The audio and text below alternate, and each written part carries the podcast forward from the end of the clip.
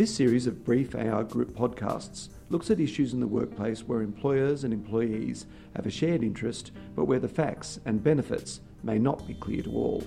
These podcasts and fact sheets may help start a conversation in the workplace about working together to achieve better jobs and shared outcomes.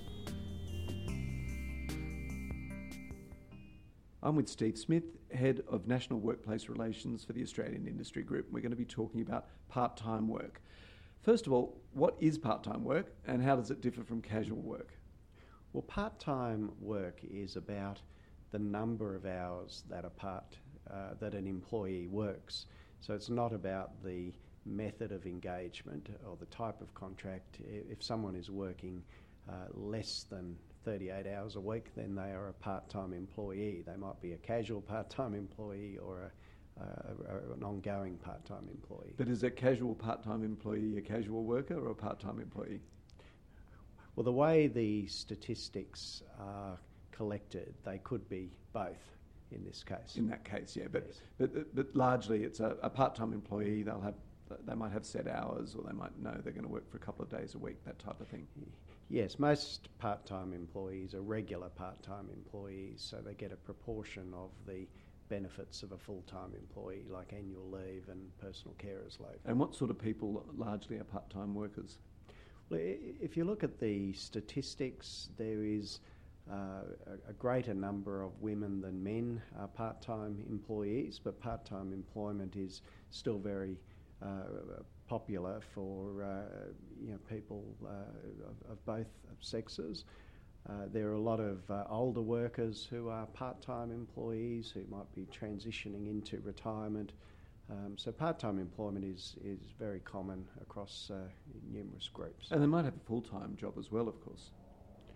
Well, they could have, but usually people are working part-time because uh, they don't want to work full-time. Okay, so but in the what we hear often in the media is that part-time work's being lumped together with casual work by some, and they put the two together, casual and part-time, and label it insecure work. Is that a fair dis- depiction or not?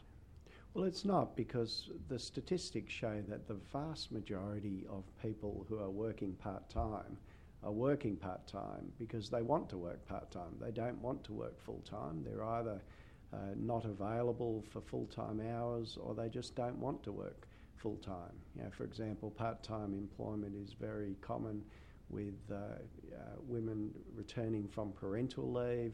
It's very common uh, with people phasing into retirement. So uh, most of the people have no interest in working full time. And it, it, it's two ways as well. It's employers and employees. There'd be various businesses that can really operate only with part-time employees for, or they need to fill shifts or, or what have you. Is that right? You got any examples of that? Yes, so, yeah, business uh, benefits from the availability of part-time employment in many ways, including, of course, access to a lot of employees who aren't available full-time. So without part-time employment, there'd be hundreds of thousands of uh, workers that wouldn't be in the workforce because they don't want to work full time. So that's obviously a benefit to business, but part time is valued very much by a, a huge number of employees who uh, want to work part time. So we shouldn't be demonising it then. No, absolutely not. No. So is imposing uh, restrictions on proportions of the workforce, say they're in casual or in part time, could that impact on, on workplaces? Do you think is that something that could be happening? I, imposing more restrictions on either casual employment or part time employment will harm businesses because they'll lose vital flexibility, but equally importantly, it'll harm uh, hundreds of thousands of, of, employees who either want to work on a part-time basis or want to work on a casual basis. They, they don't want to work uh, on a full-time basis. Steve Smith, our Group Head of National Workplace Relations, many thanks.